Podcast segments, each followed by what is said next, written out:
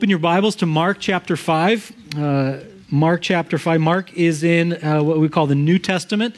The Bible's divided up into Old, New Testament. Mark chapter 5. Mark is in the New Testament. And as you're turning there, I just want to let you know where we're going next week. Just kind of give you a little heads up. Next week will be when there's 5 Sundays in a month. We keep our kindergarten through 5th graders all with us. So they'll be here with us. So that's a special time. But then also our Peru missions trip team. We just got back just a few weeks ago from Peru, and the team, we won't have a sermon necessarily. We're going to just allow this team to share about the trip. So if you are interested in hearing about what took place, and I know many of you prayed for us and gave for this team to go. I encourage you to come next Sunday. So Mark chapter 5, have that in front of you. So just a few weeks ago, the eyes of the world were just focused on this remote cave in Thailand, as 12 boys, all part of the same soccer team, along with their coach, were trapped. They went in there, and after they went in to the cave to hike around, waters came in behind them, and they were unable to get back out. And I think we would honestly describe that situation as hopeless. Without the intervention, the help of a team of people from around the world to engineer a way, a rescue plan to get them out, there's no way these boys and their coach were going to get out. But nearly 3 weeks, they were there. Nearly 3 weeks in that cave. 3 weeks later, about 3 weeks later, we saw the last of the boys and their coach come out of that cave. Hopelessness was replaced with hope. Hopelessness was replaced with hope. And as I think about that word hopelessness, I believe it accurately describes the two situations, really two people, that we're going to look at today in Mark chapter 5. Their situation is different than those boys and their coach trapped in a cave in Thailand, but it's hopeless. The situations that we're going to be learn about and read about today, we would describe them as hopeless. These people have kind of came to an end of the rope, so there was nothing else they could do. But hope showed up, and hope showed up in the form of a person. And that person's name is Jesus. And today, your situation is most likely different than the boys in Thailand, the coach in Thailand. It's most likely different than these two people, this man and this woman we're going to read about in Mark chapter 5. It's probably different. But I wonder today how many of us just this past week said either out loud or maybe a whisper to ourselves, I have no idea what I'm going to do.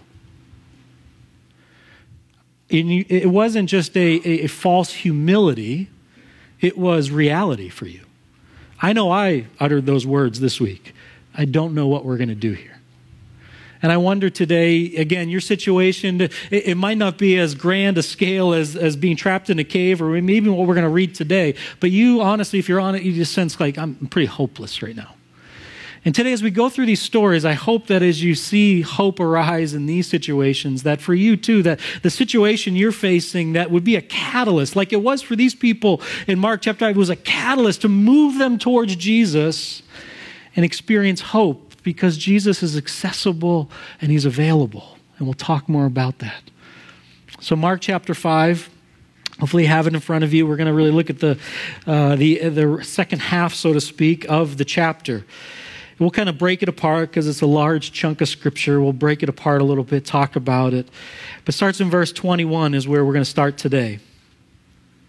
It says, when Jesus again had crossed over by boat to the other side of the lake, a large crowd gathered around him while he was by the lake. Most likely he has traveled from the eastern shore of the Sea of Galilee. If you're new to geography and where are we, you have Jerusalem's in the south and you have the Sea of Galilee in the north. And Jesus earlier in Mark chapter 5 was on the eastern side of the Sea of Galilee, and now he has made his way back across to the western side of the Sea of Galilee, which is where he spent most of his time did most of his earthly ministry. He was on the western shores, southern shore of the Sea of Galilee, around a community called Capernaum.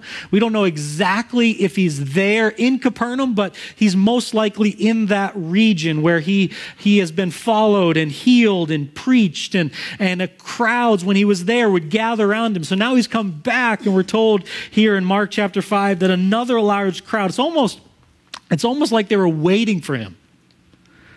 Waiting for Jesus to come back from the other side of the Sea of Galilee, and he's back. And this large crowd, again, just the idea is pressing all around him as soon as he steps off the boat. Then one of the synagogue rulers named Jairus came there. A synagogue ruler would have been one who took care of the practical daily needs of the synagogue. They took care of the scrolls. They took care of the building. They took care of the service. They took care of the logistical elements of the synagogue, what needed to be done. And there was typically more than one ruler, and Jairus is in this community is just one of the rulers. It was a prestigious role, job, in that day and time. And so you have this crowd just gathering around Jesus, and one makes his way right to him. And I don't think it was easy. I think Jairus had to kind of push his way, elbow his way through the crowd to get to Jesus. And what's more important to note about Jairus is, yes, he is a synagogue ruler, but more important in this context, he's a dad. And he's a dad whose heart is broken and desperate. Seeing Jesus, he fell at his feet, and he pleaded earnestly with him. He says, "My little daughter is dying. Please come and put your hands on her so that she will be healed and live." So Jesus went with him, and not only him and Jairus, and the disciples, but the large crowd followed and pressed around him. He doesn't give his title. He doesn't give his credentials. He just says, "I'm a dad, and my daughter's dying." We don't know if she's been sick for a long time. We don't know if this was something that all of a sudden came on to physically to her this week, this day, but they know she's close to death. And Jairus has heard about Jesus. He's heard about what he's done. Earlier in Mark, we saw Jesus set a man free in a synagogue, and maybe that was the synagogue that Jairus would have been in and saw this happen. So he's heard about Jesus. So when his daughter is dying and there's no one else, there's no doctor, there's no medicine, there's no therapy, there's no one else. He hears that Jesus has come back, and he makes his way and pushes through the crowd and says, "Please." He falls in front of him. He is a man who has power, who has people work for him. But he falls, he kneels before him and says, "Please come, just lay your hands on her so that she would live." So again, the crowd just kind of moves with Jairus and with Jesus and with the disciples. And this passage is what we would call a Mark sandwich. Mark writes this way in a few other areas in his chapters in his gospel. He has two stories in one section, and you call it a Mark sandwich. Two stories, two miracles, both help apply or bring application to one, help us understand one another. So here's the second part of the story. So you have this crowd following. And then in verse 25, it says this, "And a woman was there who had been subject to bleeding for 12 years. 12 years of her life. We don't know how old she is, but for 12 years of her life, there's been this non-stop bleeding. Continual for 12 years. We're told a little bit of, Mark gives us a little bit of detail, commentary about her life. She had suffered under a great deal under the care of many doctors. And you might wonder, what does that mean? Were they cruel to her in some way? You have to remember, when we talk about practicing medicine today in our day, and they were really practicing medicine then. some of the treatments that doctors would try to or would prescribe to people were just horrendous, but they were trying their best to fix or to heal or to help alleviate the symptoms and the pain or the problem that they were facing. But some of the things caused more pain than what the people were facing. So she suffered, we're told, a great deal under the care of all these doctors. And we're told this, yet instead of getting better, she got worse. So 12 years, it just keeps getting worse. When she, like Jairus, had heard about Jesus, so she lives in that area, had heard about him, maybe had heard some of the teaching, seen the miracle, maybe the miracles that he had performed. She came up behind him in the crowd and touched his cloak, or touched the hem, if you will, of his garment. The word literally means the tassels. And if you've seen Jewish men, if you've maybe been to New York City or even in Cleveland, more urban context, if you've seen Jewish men walking around, some of them are wearing tassels. You see these tassels. Typically, they don't hang it; they hang from their belts now. And it's described in Numbers, I believe it's 14, that to wear tassels at the edge. And the numbers of the knots, I believe it is, in the tassels are the numbers of commandments. And it reminds them as they put these on every day of the commandments and God's design for them to follow the commandments. And here, Jesus, being a Jew, would have had tassels, most likely near probably the end of his robe that he was wearing. And this woman says, if I only I just need to touch the end of his garment, the end of his robe, so to speak. And this isn't the first time people have just been trying to touch Jesus to be healed. And in Mark chapter 3, we're told the crowd was so big pressing around him because people just wanted to touch him so that they would be healed. If I just touch his clothes, I will be healed. And immediately her bleeding stopped, and she felt something in her body. She was freed from her suffering. And at once, Mark gives us a commentary here of what happened and what did Jesus feel? What did Jesus experience? And at once, Jesus realized the power had gone out from him. And he asked this question. He turned around to the crowd and asked, "Who touched my clothes?" I don't know if you've ever been in that type of crowd. Maybe it was at a concert and you had floor seats and there weren't any seats. And you were just packed in and just surrounded by people. When I thought of being in a crowd, my mind went to a few years ago at the Cavs championship parade in 2016. We took our kids down there, and we were part of the, I don't know how many, thousands upon thousands of people that were there in downtown Cleveland, and you couldn't move. People were pressing around you. When Luke records this exact story, he uses the word, the crowd was almost crushing Jesus. The better question would have been, who hasn't been touching you? I mean, Jesus, everyone is touching you. But Jesus knows, he felt the power go from him. And he asked, who touched me? Who touched my clothes? And the disciples, you see the people crowding against you, his disciples answered, and yet you ask, who touched me? Like, Jesus, like, everyone, like, we're touching, I'm touching you, everyone around here. In verse 32, it says this, but Jesus kept looking around to see who had done it. Just pause here for a moment. I don't want us to forget the first person, Jairus. How do you believe he's responding right now? Jesus has been, he got to Jesus, and Jesus, he asked him about his daughter, to come and heal his daughter. And now they're on their way to his home so Jesus can lay his hands on her and she could be well. But now something has happened, and Jesus is stopping the movement towards his house, and he's asking who touched him. And it's like, wait a minute, I was first in line. Like, I was here first. And who touched you? Like, who cares who touched you? My daughter is dying. But Jesus, it's interesting to observe how he responds to this, what we might call an interruption. He says he kept looking around. And in other versions of the story, it says he kept looking around for the woman who touched him. And there's a reason why. Then the woman, knowing what had happened to her, again, I believe we don't know her name, but I believe she's just trying, she knows the bleeding has stopped, and she is just kind of slinking back into the crowd. I'm going to get out of here as fast as I can. I'm healed. I'm good. But now the crowd has stopped. There's questions. Who touched him?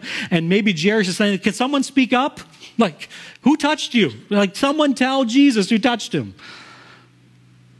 And she moves back towards Jesus. And then the woman, knowing what had happened to her, came and fell at his feet. And we're told her body posture, her posture inside, with trembling with fear. And it's not a fear of what is he going to do to me, but it's a holy awe of what just took place. It's similar to the fear that the disciples experienced when Jesus told the waves and wind to be calm. Who is this, that even the wind and the waves obey him? The fear that this woman displays, both externally and internally, is a holy awe that no doctor for 12 years could fix and heal what I've been dealing with. But in a moment, I just touched the edge of this guy's garment and my bleeding stopped. And there's fear. There's a holy awe, if you will, of what she just experienced. And she tells the whole truth. She shares, this is why I did what I did. It's good to know a bit of the background of what this woman would have experienced because of her ailment, because of her suffering in that culture. She would have been marginalized, much like a leper. Lepers lived on the outside of the community. Lepers were continually unclean. They couldn't come into the community. They couldn't be a part of the religious gathering, the synagogues, because they were continually unclean. And this woman, bleeding continually for 12 straight years, would have been unclean, just like a leper. There was no way, no ceremony, no sacrifice, nothing she could do to be considered clean and come back into the community. So she was marginalized. One pastor says this: an unclean woman couldn't go to the synagogue. She couldn't go to the temple. She was an outcast for 12 years. If she touched her husband, he was unclean. If she touched her children, they were unclean. If she touched her friends, they were unclean. And if she touched a stranger, he was unclean. So think about that in light of what she just did. Most likely, like Jairus, she had to kind of elbow her way through the crowd to get to Jesus. It was a huge risk on her part to do what she just did. And she tells the whole truth. And Jesus says this: daughter, child, your faith has healed you. Go in peace. The word peace there is shalom. It means wholeness. Go and be whole and be freed from your suffering. This was so significant for this woman that Jesus could have just said, we could have read the text. It could say he felt power and he kept on going. But he stops and he speaks to this woman in front of everyone who most likely, because it's a close-knit community, probably knew who that was and what the ailment was and what that all meant, that she had been through the crowd, and maybe people are like, did she touch me? Did she touch me? Did she touch you? So Jesus has this conversation with her in front of everyone, and I believe in a way he's not only healing her body, he's healing her relationally within the community. Say, now become back, become part again of the community. He was healing her relationally and physically as she came back and he talked to her. Now back to the first story. This delay has not been good for Jairus. In verse 35, while Jesus was still speaking, so he's still speaking to this woman, some men came from the house of Jairus, the synagogue ruler, and they give him the worst news a parent could ever hear. Your daughter is dead. Why bother, they say. Why bother the teacher anymore? It's interesting, they call Jesus the teacher. Don't bother him anymore. He could have helped us when she was dying, but now that she's dead, there's nothing else he can do. And Jesus, hearing that, again, he's speaking to the woman, but he hears what these men, the news that these men bring. He says, ignoring what they said, Jesus told the synagogue ruler, he told Jairus, he told the dad, don't be afraid, just believe. And it's interesting, even just believe that I can do, believe that she'll be healed, believe that she'll live. In light of even what just took place, what you just saw happen to this woman who just shared with all of us around. And I think Jairus was in that inner circle of people in this crowd who heard the story for 12 years. I've been subject to bleeding, and in a moment I was healed. He's hearing that, and then he hears the news that his daughter is dead, and Jesus says, just believe. And I wonder if that story, that eyewitness account, that testimony gave his heart a little bit of faith to say, okay, I'll believe. And it might have been as small as a mustard seed. We talked about the mustard seed even just a few weeks ago in Mark chapter 4. So they pick the journey back up to go to Jairus' house, and he did not let anyone follow him, so they get close, and he just brings in Peter, James, and John, and Peter is the one who told Mark, who wrote Mark, about all these stories. So that's probably how we get this, is Mark, or Peter was there and saw all this and experienced all this and tells us, so he takes Peter, James, and John, the brother of James. And when he came to the home of the synagogue ruler, Jesus saw the commotion and the people crying and wailing. Grief in the Middle East is different than here today. It was, as soon as someone died, that day they were put in the tomb. It's very different than what we do today. Our practices of grief today and funeral processes and viewings and calling hours and all those stuff. But immediately the person would die, and after the person would die, they would put them in the tomb. So you have this wailing, and many times they would hire professional mourners. And that's what they would do. They would mourn with the people, the family, the friends that were mourning. So there's this sound. Some of you have walked through just tragic loss. And you know the sounds of that, the immediate sounds of when a loved one or a close friend has died. Imagine that sound as Jesus and a few of the disciples. I don't know how Jesus kept the crowd away. I'd like to know more about that, but somehow he kept the crowd away.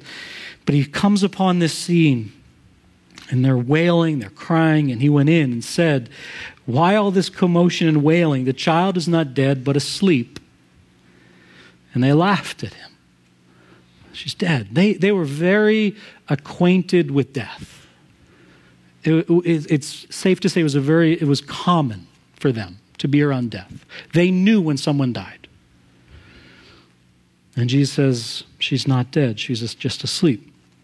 And after he put them all out, he took the parents, the child's father and mother, and those disciples, Peter, James, and John, who were with him, and they went into where the child was.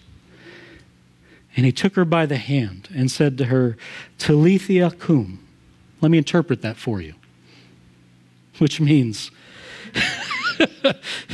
took you a bit there, little girl or child, I say to you, get up. And immediately, the little girl stood up and began walking around. She didn't skip a beat. It wasn't like her body needed time to adjust. I don't know, when I get out of bed, like my knees need a few minutes to get going. Like this girl just bound, like she's up off the bed and she's walking around like nothing ever happened. And at this, they were completely astonished. Again, it's that fear. It's that holy awe of like, who is this? That the dead rise. And he gave them strict orders not to let anyone know about this. And he told them, I like this little detail, Jesus again, not just caring for her body, her soul, healing her, but he says, give her something to eat. And that could also be, there's something about showing Jesus after he rose from the dead, he ate to show that he was really alive. And he says, give her something to eat. She's not just some being or maybe ghost-like. She's real. She has a body. She can eat. So give her something to eat. What we've watched over these just few chapters in the book of Mark, to kind of give you a summary, we've seen Jesus be the Lord of creation. He told the storm to be still, the waves to be quiet. He's Lord over demons. We watched him set a man who'd been possessed probably by thousands of demons, who no one could set free. We saw him Lord over sickness. We watched him heal a woman who doctors could do nothing for her. And now we see that Jesus is Lord over death. Kind of a summary of these last couple chapters in Mark. And even in this chapter, these few verses today, hopelessness. Both had come to kind of the end of themselves. There's nothing a doctor could do for this woman, and there's nothing anyone could do for this synagogue ruler's daughter. But hope showed up, and it showed up in the person of Jesus, because Jesus was accessible and available. He was accessible. These two people, this man and this woman, couldn't have been further apart on the social spectrum in this culture. But they both had access to Jesus. They couldn't have been further apart as it relates to the ladder, so to speak, of who's important and who's not important. One pastor, he says this, they're an interesting duo. They have no relationship with each other, and there's no reason they would ever know each other, but they are brought together through suffering. A man and a woman, one rich, one poor, one respected, one rejected, one honored, one ashamed, one leading a synagogue, the other excommunicated from the synagogue. One with a 12-year-old daughter who is dying, and one with a 12-year-old disease suffering. Completely different people. Yet both had access to Jesus. What we've seen as Jesus has proclaimed the gospel, which literally means good news, is that this good news isn't just for the social elite or those on the top of the food chain, so to speak. But this good news, what Jesus is preaching and doing, is for all people. Rich, poor, synagogue ruler, excommunicated from the synagogue. They both had access to Jesus and therefore could experience hope. What about you and I today? Do you feel the same privilege of access? And do you experience it? I wonder what the internal message that Jairus and the woman might have thought as it relates to access. We all have an internal message. For Jairus, the access might have been, I don't need it. I have everything I need. Why would I need Jesus? But it was tragedy, it was suffering that was the catalyst to move him to Jesus. That wasn't the internal message probably going on in the woman's, this nameless woman's life. Her internal message was probably like, I don't deserve it because of who I am. And I wonder for us today, maybe that one of those might describe you. I don't need it. I'm self-sufficient. I could take care of things on my own. But maybe what you're facing today, this week, this month, this year, is that going to be that catalyst that's going to move you towards Jesus to say, I do need him. And maybe some of you sit here today and you're like, I don't deserve it. Your situation is different than this woman. You don't feel unclean or unworthy because of a health bleeding for 12 years.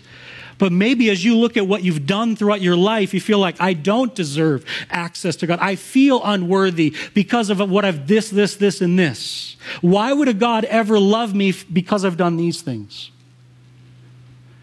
But the glory of the gospel that Jesus is proclaiming and living is that anyone has access to Jesus.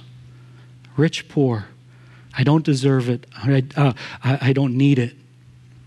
They all have access. And it's not just access. Jesus was available.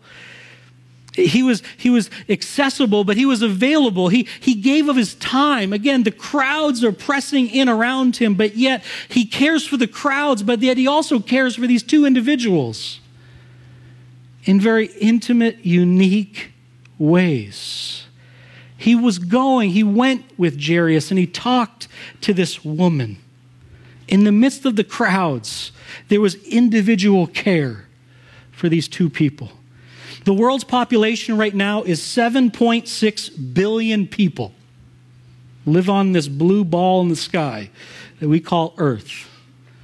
You take that down a little bit further, in the United States, there are roughly over 300 million people here in the United States. Have you ever felt like a number? We actually all have numbers. Yesterday, I was filling out some paperwork and had to put my kids and Lori and I's Social Security numbers, and I was just putting it into the form online. I was like, we all have a number. But Jesus doesn't see us as a number. In the midst of 7.6 billion people, in the midst of 300 million people, in the midst of the population of the state we live in the midst of the community we live in the midst of this place today, Jesus sees both the crowd, but he also sees you. And he knows intimately what you're facing. And he wants to walk with you through it. The Bible says he'll never leave us nor forsake us. I think we would all admit sometimes it feels like he's not there. And maybe that has to do with wishing the situations would change and those types of things. But sometimes we want, is he there? And that's where faith comes in, to believe he is. And he's available to walk with us, just like he walked with Jairus and just like he cared for this nameless woman. So later on this afternoon, our family will get to engage in one of those wonderful family experiences of a long road trip. We'll be getting in the van, and we'll be heading the 10, 11, 12 hours to visit my family in New England for a quick trip before the school year gets up and going again. There's a lot of wonderful things about that experience that's coming up. Pray for my kids. They survive the trip. As we make the trip, we take 90 through Erie, PA, into New York, and then all the way into Massachusetts. And as we enter the state of New York, there's a rest stop that we try to get to on the first leg of the trip. And it's kind of a unique rest stop in that when you pull off onto the rest stop isn't on your side of the highway. We're heading east. It's not on the east side, but it's in the middle of both, east and west. So when you get out, you park in a parking lot, you have to cross a bridge, walk on a bridge over the highway to this rest stop that's in the middle. It's fun to watch people that it's their first time at this rest stop. Because when you come out, you just think, this is the way I'm going to go. And I have seen countless people, my parents included, one time when they were driving out to visit us, people go out to a parking lot that they're not supposed to, and they think their car's been stolen. And then they come back into the person working at the information desk and says, can you call the police? My car's been stolen. And then the person usually behind the desk will say, which direction are you traveling? And they tell them, they say, that's the way you need to go. And these people make their way out. We are very familiar with it, but even for us still, we have to pay attention to the direction we came from and move towards that direction if we're going to get out to our car. These people, Jairus and this woman, were familiar with Jesus. They had heard about him. But they had to make the choice to move towards Jesus. It was risky. It was a vulnerable experience. It was a faith-filled experience, but they had to move towards him. I wonder today, you might be very familiar with Jesus, but I want to ask you the question, are you moving towards him?